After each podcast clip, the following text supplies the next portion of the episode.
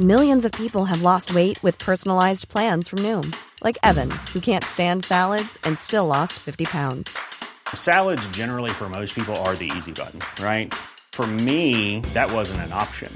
I never really was a salad guy. That's just not who I am. But Noom worked for me. Get your personalized plan today at Noom.com. Real Noom user compensated to provide their story. In four weeks, the typical Noom user can expect to lose one to two pounds per week. Individual results may vary.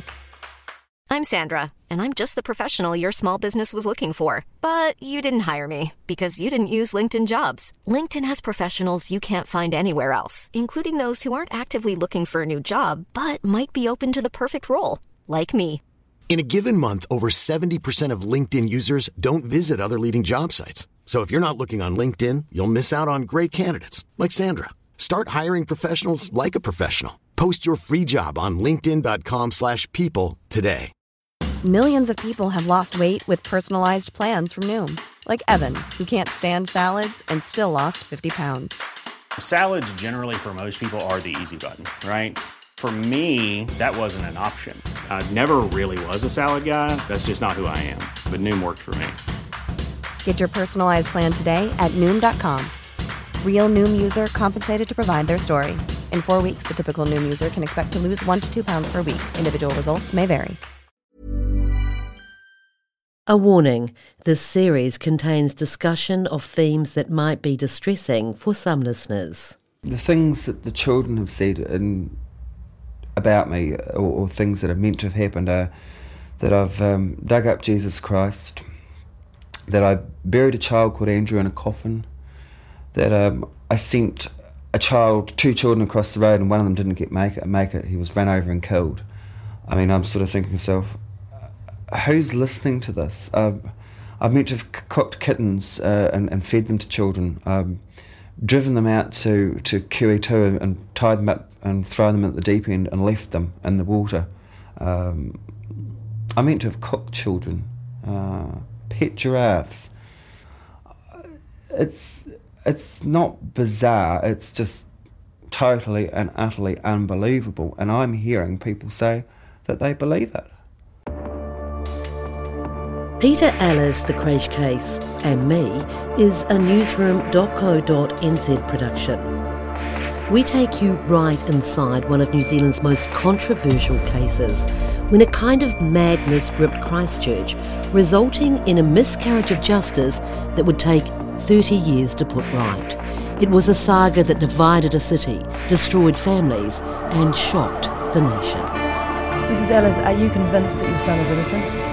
Completely convinced my son is innocent. I don't know how I ended up with 30 child abuse charges. I think he's a very clever offender. If I asked you to take a lie detector test, would you take it? I couldn't believe what I was hearing.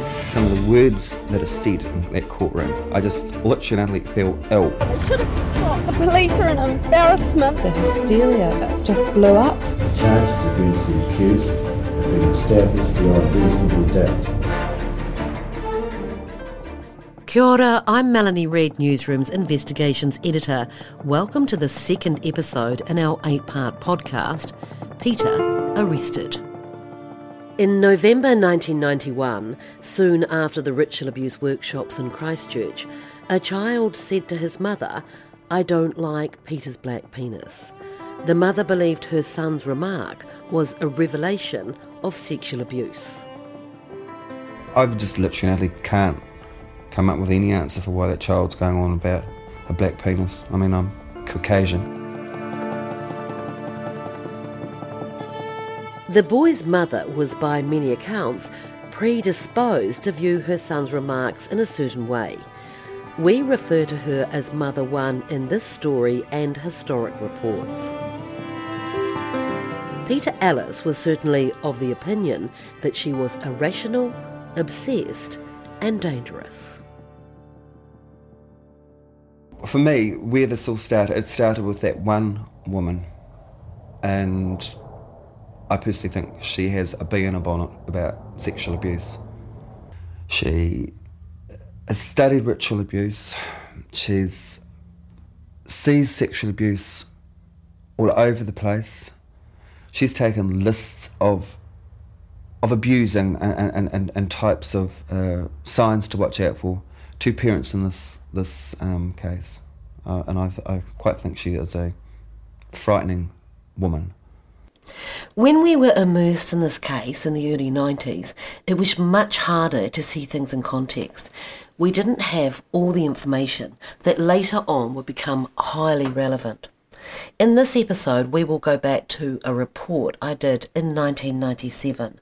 By then, Peter had been in jail for four years, and by now we had a lot more detail about the main players and exactly how things unfolded.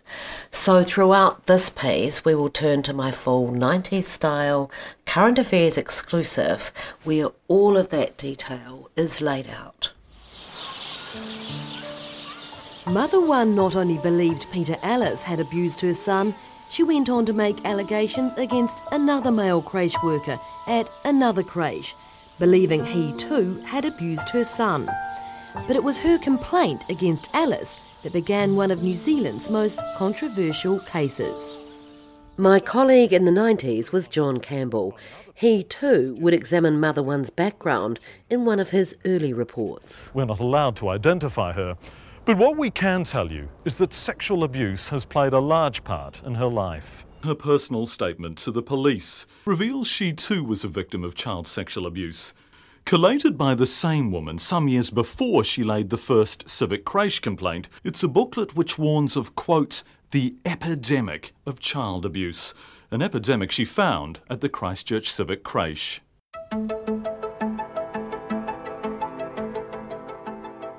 It was 20 November 1991 when Mother One sent a four page letter accusing Peter Ellis of molesting her son.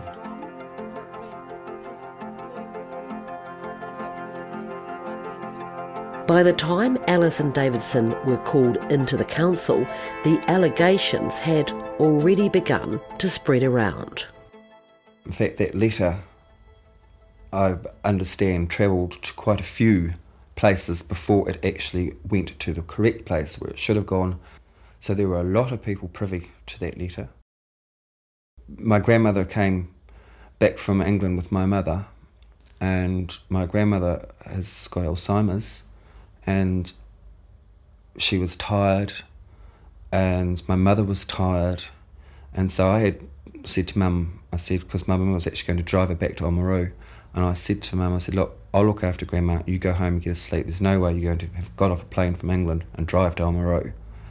And so I phoned up my supervisor, Gay, and she asked if I could come in for at least an hour. And I went in, and Gay was waiting for me out in the car park.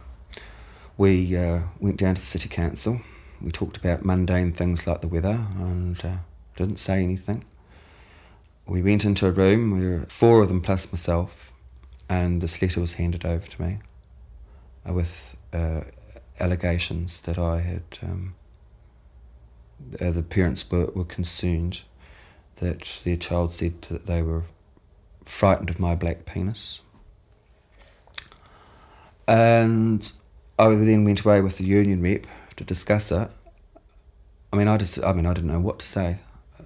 I mean, other than, well, I mean, I wasn't even cons- considering getting a lawyer or anything. Just I mean, I thought to myself, well, I know it's a load of hoo ha, and this is going to get dealt with uh, uh, uh, at a, you know, com- the confrontation would would be, I would see the parents say, look, I didn't, I don't know what you're talking about, um, or Gay and I, and then would sit down. You know, just, I mean, I thought it would be something like that, and it was Jan that said, said, look, Peter, I think this is serious. You're going to have to get a lawyer, and I'm sort of thinking why? I mean, I really couldn't come up with an answer for, for you know why do I need a lawyer? This is this is not true. And and um, so what happened? Well, Gay took me back home, and I sort of got suspended there and then with pay. On indefinite leave, Peter did get himself a lawyer, and along with a union rep, they advised the council if there was no complaint laid with the police, Peter wanted to be reinstated as soon as possible. By then, Mother One's son had attended his first social welfare specialist interview, but there was no disclosure of sexual abuse. Not then, not ever. However, Mother One's complaint had activated Detective Colin Eade from the police child abuse unit. She believed her child. Uh, he didn't disclose in a formal interview, but he, he did to her. Even though there'd been no disclosure of sexual abuse and he'd only been contacted by a couple of parents, just seven days after Mother One had sent the letter, Detective Colin Eade advised the council personnel officer he believed he was onto something big.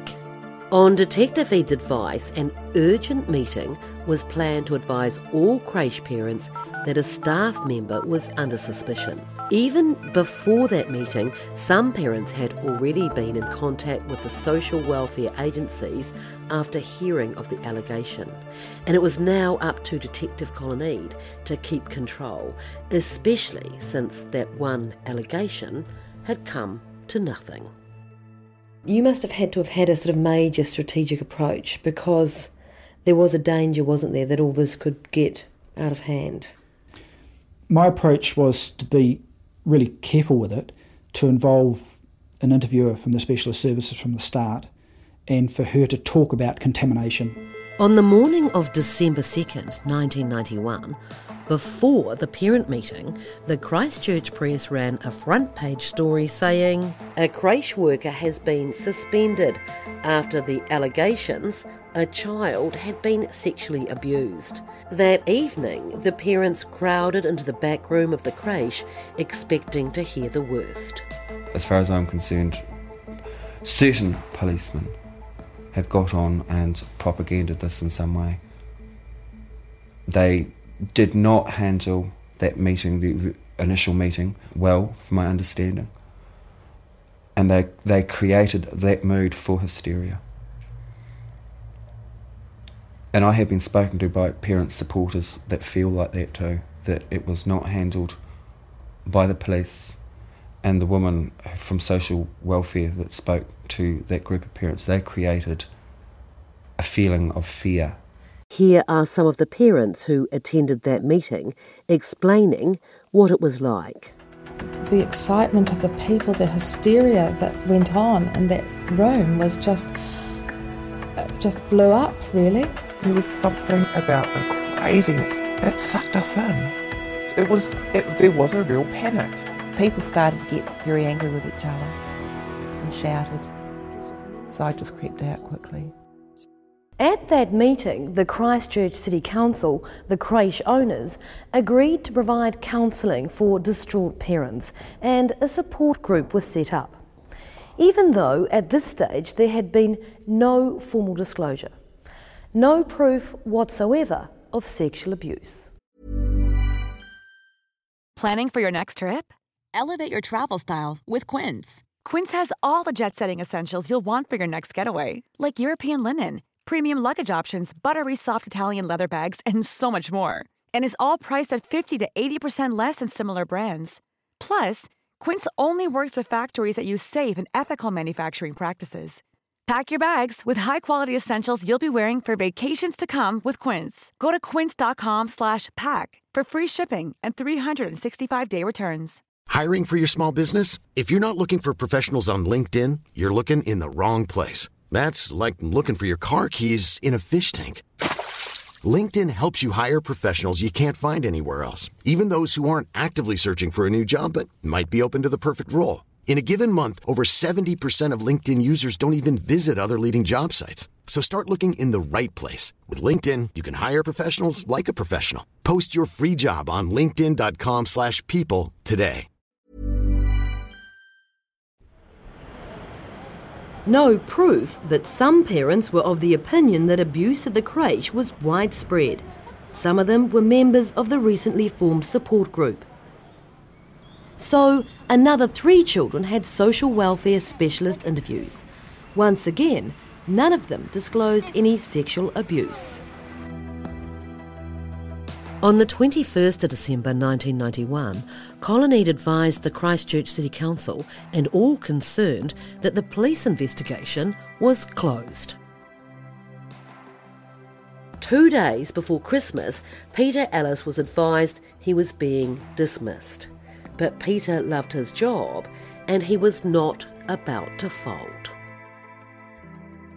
There was no disclosure of sexual abuse, so I asked for my job back and I wasn't allowed it.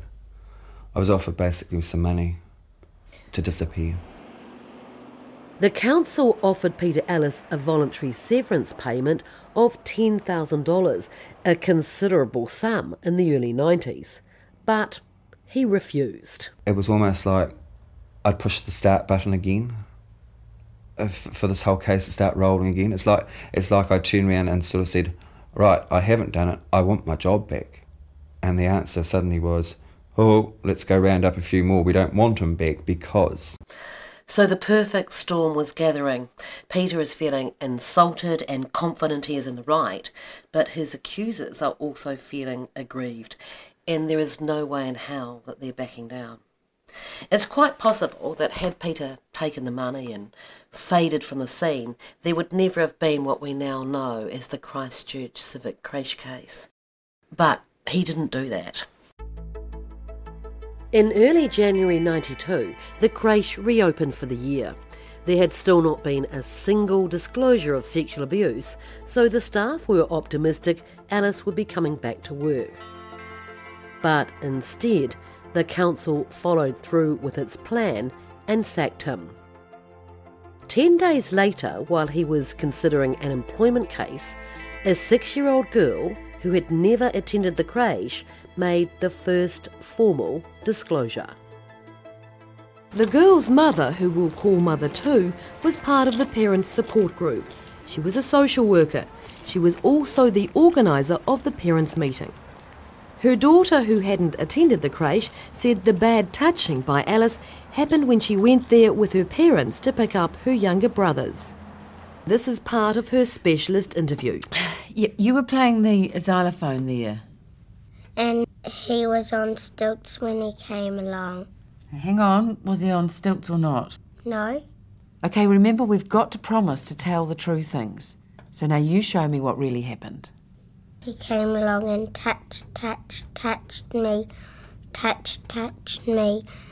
And then I said no, and I ran away, and he ran away because he didn't want to be caught, and he and I always knew it was him. We now know that in the end, that complaint never actually went anywhere. Now, this is another point in the story where we knew a lot more down the track than we did at the time. So, something else was going on with the detective in charge of the case. So, what did you think? For Colin Eade, a disclosure from a child who had not even attended the creche was disturbing stuff. I thought that it looked really serious, really bad. However, this complaint of abuse would eventually be withdrawn. Why did this complaint eventually get dropped? You'd have to ask the mother that. Did she withdraw it? Yes, she did. The mother withdrew it about the same time she notified police that Colin Eade had propositioned her. Is there anything that you want to tell us about her? No. It's a fairly heavy accusation for someone that was in the position that you were in. Look, I'm not going to discuss it. Are you denying it? No, I'm just not discussing it. You were a detective in one of the most controversial cases in this country, and there was a complaint to the police that you made sexual advances towards a complainant's mother. It doesn't matter how you how you put it. I'm not going to respond to it. I'm sorry. All records relating to this mother's complaint were removed from the police file. But despite all of the events surrounding this child, the six year old's part in the creche case was crucial. He came along and touched, touched. It was her interview in late January 92 about bad touching that was the first formal evidence against Peter Ellis. At that time, it was the one and only disclosure of sexual abuse. It was the turning point. Not long after, another woman who was part of the support group would contact police because the little girl she was looking after, a girl who had been babysat by Peter Ellis, had become fascinated with her baby boy's penis. In the weeks that followed, that same woman went on to make a formal statement to Detective Colin Eade about her own preschool aged daughter who'd been at the creche. On the same day he received that statement, he advised the creche committee and the city council that the police investigation into the creche case was reopened. By now, a core group of parents, by their own admission, had begun direct questioning of their children, something they'd been warned against doing. In the following weeks, three of those children told specialist interviewers they'd been abused by Peter Ellis. As anxiety grew, a second meeting was arranged for all parents whose children had been to the creche in the five and a half years Ellis had worked there. Christchurch child psychologist Karen Zelas. It's most important that parents don't, in fact. More than a week their before that second meeting was due to take place, the whole country would hear that something shocking appeared to be happening with children at the Christchurch Civic Childcare Centre. Um, Today, the man at the centre of the allegations was staying indoors. There are specialist "The affair has interviewers who are caused a great being set up to interview these children. So, all this hype before that second meeting. What is even more extraordinary is that at this stage, Peter Ellis had never even been spoken to by police. I actually didn't have any contact at all with the police till um, the day I was arrested, on March the 30th. I mean, it's the first time I actually saw a policeman. And his arrest just happened to be on the eve of the big parents' meeting. It was the 30th of March 1992, which was also Peter Ellis's birthday, and he spent it locked up overnight, charged with indecently assaulting the girl who had never attended the creche. Here is creche parent Mary Cox speaking to me back in the 90s. with the build up of the events, um, I think that the stage was set to um, get as many people as possible to um, evidential interviews, and um, because of the yeah because of the build up of, of what had happened, so that people were in a particular frame of mind. I think by the time they had got to that meeting. About 200 parents poured into that meeting. There, they were encouraged to take their children to specialist interviews, advised on the behavioural signs of sexual abuse, cautioned not to directly question their children, given information on counselling and ACC procedures. Hotlines were set up, pamphlets were handed out. The Christchurch Civic Creche case was well underway. Here are some of those same parents speaking to me again. If you were um, a person who who was concerned, I mean, we all are. We only want the very best for our child, and all these professionals are saying um, what you know that the chances, the likelihood of this happening was pretty great, and and it's in your best interest to get them, you know, into an evidential interview so that a professional can make the judgment. It's quite, it's it's a lot of pressure. But one of the reasons that we went along to the meeting was almost for reassurance. This hasn't happened. No, no, this hasn't happened to our child. And of course, there was a very clear message that indeed it, w- it wasn't small anymore, it was huge. They were saying that hundreds of children possibly had been abused. They were saying that this was the biggest thing ever in New Zealand. They were saying that no children had never, who were showing no signs of being abused, none of the classic symptoms were actually disclosing. I got the impression that reputations were certainly going to be made by this, and it was actually, on one level, very exciting. If this case wasn't already strange enough, it was about to get even stranger. The lead detective on the case, Colin Eade, was convinced of a darker, much darker scenario. There's at least more than 10 offenders. And from what children told their parents, at least 80 children were affected. And what do you base that on? I base it on what the children say. What do they say? They say that they were taken to places where they were abused by Peter Ellis and other people. They say that they were filmed, and they say that they were the subject of abuse, systematic abuse by numbers of men. But what do you really base that on apart from the children? That's all I base it on. It's what the whole case was based on, and there's nothing wrong with that. Coming up in the next episode, the panic spreads through the Creche families, creating a frenzy, spearheaded by therapists and police. To watch the video series of Peter Ellis, The Creche Case, and me, and for more award winning journalism that matters, head to newsroom.co.nz. If you like what you're hearing, don't forget to subscribe. Please rate and review our series, it helps new listeners find us. Check out our social media pages to get in touch and see photos and video clips. You can find us on Instagram, Facebook, and TikTok by searching The Peter Ellis Case. This series is written, produced, and presented by me, Melanie Reid, edited by Paul Entercott and Lewis Tennant.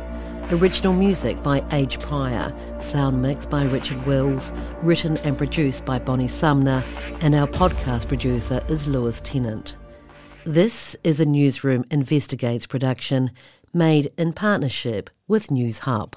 Peter Ellis, The Creche Case, and me is public interest journalism funded through New Zealand On Air. Even when we're on a budget, we still deserve nice things. Quince is a place to scoop up stunning high end goods for 50 to 80% less than similar brands. They have buttery soft cashmere sweaters starting at $50, luxurious Italian leather bags, and so much more. Plus, Quince only works with factories that use safe, ethical, and responsible manufacturing. Get the high-end goods you'll love without the high price tag with Quince. Go to quince.com/style for free shipping and 365-day returns. Planning for your next trip? Elevate your travel style with Quince. Quince has all the jet-setting essentials you'll want for your next getaway, like European linen, premium luggage options, buttery soft Italian leather bags, and so much more. And is all priced at 50 to 80% less than similar brands. Plus, Quince only works with factories that use safe and ethical manufacturing practices. Pack your bags with high-quality essentials you'll be wearing for vacations to come with Quince. Go to quince.com/pack for free shipping and 365-day returns.